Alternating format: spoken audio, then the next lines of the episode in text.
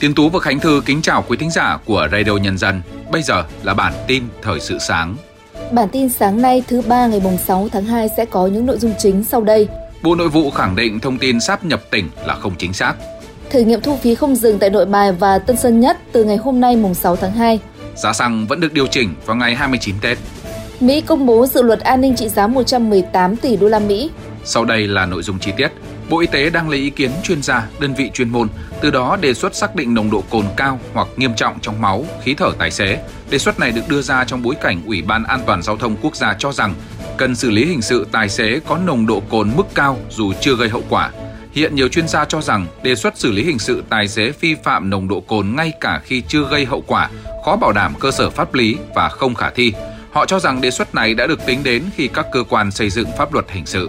Bộ Y tế cũng đã có văn bản đề nghị Ủy ban nhân dân các tỉnh thành phố chỉ đạo đẩy mạnh hoạt động thông tin giáo dục truyền thông, đồng thời tổ chức các chương trình chiến dịch truyền thông hiệu quả, đặc biệt trong dịp Tết Nguyên đán Giáp Thìn và các ngày lễ, ngày hội trong năm 2024 nhằm nâng cao nhận thức, thay đổi hành vi của cộng đồng để phòng chống tác hại của rượu bia, Đặc biệt các địa phương xây dựng kế hoạch và bố trí ngân sách địa phương hàng năm để triển khai thực hiện công tác phòng chống tác hại của rượu bia, quán triệt phổ biến và tổ chức triển khai kịp thời đầy đủ luật và các văn bản quy phạm pháp luật về phòng chống tác hại của rượu bia tại địa phương. Thời gian qua trên mạng xã hội đăng tải nhiều thông tin nói rằng tỉnh này sắp nhập với tỉnh kia.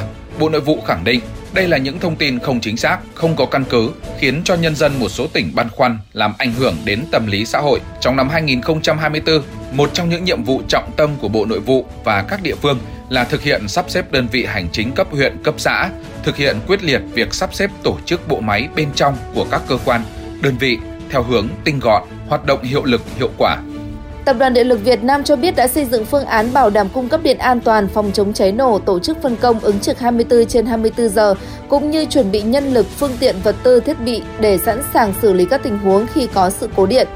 Trong các ngày Tết Nguyên đán Giáp Thìn 2024, từ ngày 8 tháng 2 năm 2020 tức 29 Tết đến ngày 14 tháng 2 tức mùng 5 Tết, ngành điện không thực hiện các công tác cắt điện trên lưới, ngoại trừ trường hợp bắt buộc phải cắt điện để xử lý sự cố. Hôm nay mùng 6 tháng 2, Tổng công ty Cảng hàng không Việt Nam sẽ triển khai thử nghiệm thu phí không dùng tiền mặt, thu không dừng tại sân bay Nội Bài và Tân Sơn Nhất. Việc thử nghiệm sẽ kéo dài từ nay đến ngày mùng 7 tháng 3. Thống kê mỗi ngày, sân bay Nội Bài và Tân Sơn Nhất có 16.000 đến 20.000 lượt phương tiện qua trạm thu phí. Việc tổ chức thu phí ô tô ra vào sân bay hiện vẫn thủ công. Tài xế phải dừng xe trước trạm thu phí đầu vào, lấy thẻ và trả tiền mặt tại cửa ra, dễ dẫn tới ủn tắc, nhất là dịp cao điểm lễ Tết. Vụ thị trường trong nước Bộ Công Thương vừa có công văn hỏa tốc gửi Sở Công Thương các tỉnh thành, thương nhân đầu mối kinh doanh xăng dầu và các thương nhân phân phối về thời gian điều chỉnh giá xăng dầu. Cụ thể, việc điều hành giá xăng dầu liền kề sau kỳ điều hành ngày 1 tháng 2 sẽ được thực hiện vào ngày thứ năm ngày 8 tháng 2, tức là ngày 29 tháng Chạp. Công văn cũng cho biết dù cận Tết nhưng việc điều chỉnh vẫn được tiến hành bình thường, không có sự thay đổi về thời gian so với quy định tại Nghị định số 80. Theo số liệu báo cáo của Tổng cục Thống kê, tổng mức bán lẻ hàng hóa và doanh thu dịch vụ tiêu dùng tháng 1 vừa qua ước tăng 8,1% so với cùng kỳ năm trước. Đây là thời điểm giáp Tết Nguyên đán 2024. Tổng cục Thống kê cho biết, tháng 1 vừa qua là thời điểm cận Tết Nguyên đán Giáp Thìn 2024 nên hoạt động thương mại và dịch vụ diễn ra khá sôi động. Tổng mức bán lẻ hàng hóa và doanh thu dịch vụ tiêu dùng tháng 1 ước tăng 8,1% so với cùng kỳ năm trước. Những ngày cận Tết Nguyên đán Giáp thì nhà vườn trồng sầu riêng ở nước ta trúng đậm chưa từng có khi giá loại trái cây này vẫn tiếp đà tăng mạnh, sắp chạm mức đỉnh lịch sử được thiết lập vào hồi cuối tháng 1 đầu tháng 2 năm ngoái. Ở các tỉnh miền Tây Nam Bộ, sầu riêng Ri 6 đang được thu mua tại vườn với giá là 125.000 đến 143.000 đồng một kg. Sầu riêng Mon Thông ở mức 160.000 đến 187.000 đồng một kg. Sầu riêng Mu Sang Kinh giữ giá 160.000 đến 190.000 đồng một kg. Tại khu vực Đông Nam Bộ, giá sầu riêng tăng lên ngưỡng 124.000 đến 183.000 đồng một kg tùy loại. Chuyển sang những tin tức quốc tế. Theo dữ liệu từ nhà điều hành đường sắt quốc gia Trung Quốc, ngành đường sắt nước này đã xử lý 107 triệu chuyến trong 10 ngày đầu tiên của đợt cao điểm du lịch Tết Nguyên đán, với trung bình 11,834 triệu chuyến mỗi ngày. Đại diện nhà điều hành cho biết, hoạt động đường sắt đã diễn ra an toàn, ổn định và trật tự kể từ ngày 26 tháng 1, thời điểm bắt đầu đợt cao điểm du lịch kéo dài 40 ngày, dịp Xuân Vận kéo dài 40 ngày năm nay sẽ chứng kiến hàng trăm triệu người về quê hương để đoàn tụ gia đình trong dịp Tết Nguyên đán. Chủ tịch tập đoàn Samsung Lee Jae-yong đã trình diện tại tòa án Seoul đối mặt với các cáo buộc gian lận kế toán và thao túng giá cổ phiếu liên quan đến vụ sắp nhập các công ty con của tập đoàn vào năm 2015. Trước đó tại phiên tòa vào tháng 11 năm ngoái, các công tố viên Seoul cho rằng ông Lee và một số người khác đã vi phạm luật thị trường vốn của Hàn Quốc khi thực hiện vụ sắp nhập năm 2015. Hành vi này giúp ông Lee có được quyền kiểm soát lớn hơn đối với Samsung Electronics, công ty hàng đầu trong tập đoàn Samsung, song lại gây thiệt hại cho các nhà đầu tư chiếm thiểu số. Canada sẽ gia hạn lệnh cấm người nước ngoài mua nhà ở Canada thêm 2 năm nữa, đến tháng 1 năm 2027, sau khi quy định hiện tại hết hạn vào đầu năm tới. Việc gia hạn lệnh cấm người nước ngoài mua nhà sẽ bảo đảm rằng nhà ở chỉ được phục vụ cho các gia đình Canada, chứ không thể trở thành một loại tài sản để đầu cơ. Chính phủ Canada đã áp dụng luật cấm sở hữu nhà đối với người nước ngoài vào năm 2022. Lệnh này có nghĩa bất cứ doanh nghiệp nước ngoài hay cá nhân nào không phải là công dân Canada hoặc thường trú nhân sẽ không được mua nhà ở nước này. Lệnh cấm được áp dụng với tất cả các khu đất trống được quy hoạch để làm nhà ở. Tổ chức Hợp tác và Phát triển Kinh tế OECD đã điều chỉnh nâng dự báo tăng trưởng kinh tế thế giới năm 2024, song cảnh báo xung đột tại Trung Đông cũng như hoạt động vận tải gián đoạn ở Biển Đỏ, nguy cơ đẩy giá tiêu dùng tăng. Theo báo cáo triển vọng kinh tế thường niên của OECD, tăng trưởng kinh tế thế giới dự kiến sẽ giảm từ 3,1% năm 2023 xuống 2,9% năm 2024, cao hơn so với mức dự báo là 2,7% được đưa ra vào hồi tháng 11 năm ngoái. OECD điều chỉnh nâng dự báo tăng trưởng kinh tế toàn cầu do triển vọng lạc quan đối với kinh tế Mỹ, bù đắp cho triển vọng kinh tế u ám của khu vực đồng tiền chung châu Âu, Eurozone. Thượng viện Mỹ mới đây đã công bố văn bản dự luật an ninh trị giá 118 tỷ đô la Mỹ, bao gồm việc tăng cường bảo vệ biên giới, viện trợ cho Ukraine và Israel. Dự luật bao gồm các khoản chi 20,23 tỷ đô la Mỹ cho an ninh biên giới, 60,06 tỷ đô la Mỹ hỗ trợ Ukraine, 14,1 tỷ đô la Mỹ hỗ trợ an ninh cho Israel, 2,44 tỷ đô la Mỹ cho Bộ Chỉ huy Trung tâm Mỹ và cuộc xung đột ở Biển Đỏ, 4,83 tỷ đô la Mỹ để hỗ trợ các đối tác của Mỹ ở Ấn Độ Dương, Thái Bình Dương. Ngoài ra, dự luật cũng bao gồm 10 tỷ đô la Mỹ cung cấp hỗ trợ nhân đạo cho dân thường tại giải Gaza, khu vực bờ Tây và Ukraine. Cuộc bỏ phiếu đầu tiên về dự luật tại Thượng viện Mỹ dự kiến sẽ diễn ra muộn nhất vào ngày 7 tháng 2. Các cuộc giao tranh ác liệt qua biên giới tiếp tục nổ ra giữa quân đội Israel và lực lượng Hezbollah ở Liban. Theo truyền thông Israel, lực lượng phòng vệ Israel IDF đã không kích và pháo kích vào hàng loạt mục tiêu của Hezbollah ở khu vực biên giới, trong đó có các trận địa phóng tên lửa, tháp quan sát, kho chứa vũ khí cùng một số cấu trúc quân sự. Về phần mình, nhóm vũ trang lớn nhất Liban tuyên bố đã tấn công bằng tên lửa phóng loạt vào nhiều địa điểm quân sự bên trong lãnh thổ Israel.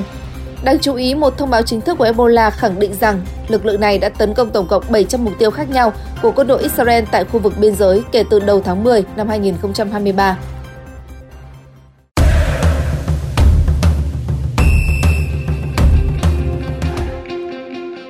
Mời quý thính giả cùng chúng tôi điểm qua những thông tin thể thao đáng chú ý qua phần trình bày của biên tập viên Tiến Tú. Thưa quý thính giả, sau trận thắng West Ham 3-0, huấn luyện viên Erik ten Hag chưa thể tiết lộ chi tiết mức độ chấn thương của Martinez, nhưng đánh giá đây là chấn thương nặng, rất tệ với Manu. Nhiều nguồn tin cho rằng với tổn thương ở đầu gối, trung vệ người Argentina có thể phải nghỉ hết mùa giải 2023-2024. Man City hiện đang đàm phán gia hạn hợp đồng với Erling Haaland nhưng chưa có kết quả. Dù vậy, trước truyền thông, huấn luyện viên Pep Guardiola khẳng định sẽ nỗ lực hết sức để ký hợp đồng lâu dài với Haaland Thậm chí ông còn muốn tiền đạo người Na Uy gắn bó cả thập kỷ với sân Etihad. Theo truyền thông Pháp, Mbappe đã đạt thỏa thuận với Real và sẽ đến Bernabeu vào hè năm nay. Về phía Paris Saint-Germain, đội bóng Paris đã bất lực và hết hy vọng trong việc giữ chân cầu thủ này. Nếu Arsenal vô địch Premier League 2023-2024, Ateta sẽ vượt qua Jose Mourinho để trở thành vị huấn luyện viên trẻ nhất lịch sử giành ngôi quán quân giải Ngoại hạng Anh Arteta bước sang tuổi 42 và 59 ngày ở trận cuối cùng của Arsenal tại ngoại hạng Anh mùa này. Tuy nhiên theo dự đoán của Opta, Arteta chỉ có 5% cơ hội phá kỷ lục Mourinho từng thiết lập khi dẫn dắt Chelsea vào năm 42 tuổi và 94 ngày. Giữa bộn bề công việc Giữa những áp lực của cuộc sống Đôi khi chúng ta bỏ lỡ những dòng thông tin hữu ích trong ngày – Hãy để Radio Nhân dân giúp bạn tiếp cận với những thông tin để mỗi phút chúng ta không bỏ qua bất cứ một thông tin quý giá nào. Bật Radio Nhân dân vào mỗi buổi sáng và chiều trên các nền tảng số hiện đại nhất để cập nhật những tin tức chính xác và hữu ích. Radio, Radio Nhân, Nhân dân đồng, đồng hành cùng bạn, bạn dù bạn ở đâu. Ở phần cuối chương trình, mời quý thính giả đến với những thông tin thời tiết cùng biên tập viên Khánh Thư. Xin mời chị. Vâng thưa anh Tiến Tú, thưa quý thính giả, trong ngày hôm nay khoảng thời gian từ nay đến gần trưa ở khu vực Đông Bắc Bộ vẫn duy trì tình trạng mây nhiều, đến trưa trời hừng nắng và chuyển nắng nhẹ. Về chiều nên nền nhiệt độ cao nhất trong ngày hôm nay ở khu vực vùng núi cũng như vùng ven biển phía Đông duy trì ở ngưỡng từ 24 đến 25 độ. Các khu vực khác nhiệt độ nhỉnh hơn dao động khoảng 26 độ. Đối với các tỉnh thành phố ở khu vực phía Tây Bắc Bộ, nền nhiệt cao hơn các tỉnh phía Đông, dao động từ 27 đến 30 độ. Thời tiết ngày 27 Tết ở khu vực miền Trung cũng khá dễ chịu, nền nhiệt trong ngày ở khu vực Thanh Hóa đến Quảng Bình giao động từ 26 đến 29 độ, còn các vùng từ Huế trở xuống đến Bình Thuận nhiệt độ cao hơn giao động từ 30 đến 32 độ, cục bộ có nơi cao hơn. Thời tiết hiện tại ở các tỉnh phía Nam cũng khá là dễ chịu, trời thì không mưa, có nắng nhưng cường độ thì chưa mạnh. Vì thế nhiệt độ ngoài trời ở cả Tây Nguyên và Nam Bộ đều khá dễ chịu. Như ở Tây Nguyên có sương mù nhẹ, nhiệt độ từ 20 đến 22 độ, Nam Bộ là 24 đến 26 độ. Tuy nhiên do nắng sớm và cường độ nắng mạnh nên thời tiết mát mẻ hiện tại ở Tây Nguyên và Nam Bộ sẽ nhanh qua. Từ trưa và chiều trời nắng mạnh, đẩy nền nhiệt ngày ở Tây Nguyên tăng lên được ngưỡng 29 đến 32 độ, còn ở khu vực Nam Bộ nhiệt độ cao từ 32 đến 34 độ. Những thông tin thời tiết vừa rồi đã kết thúc bản tin thời sự sáng của Radio Nhân dân. Chúc quý thính giả có một ngày làm việc thật hiệu quả. Kính chào tạm biệt và hẹn gặp lại trong các bản tin tiếp theo.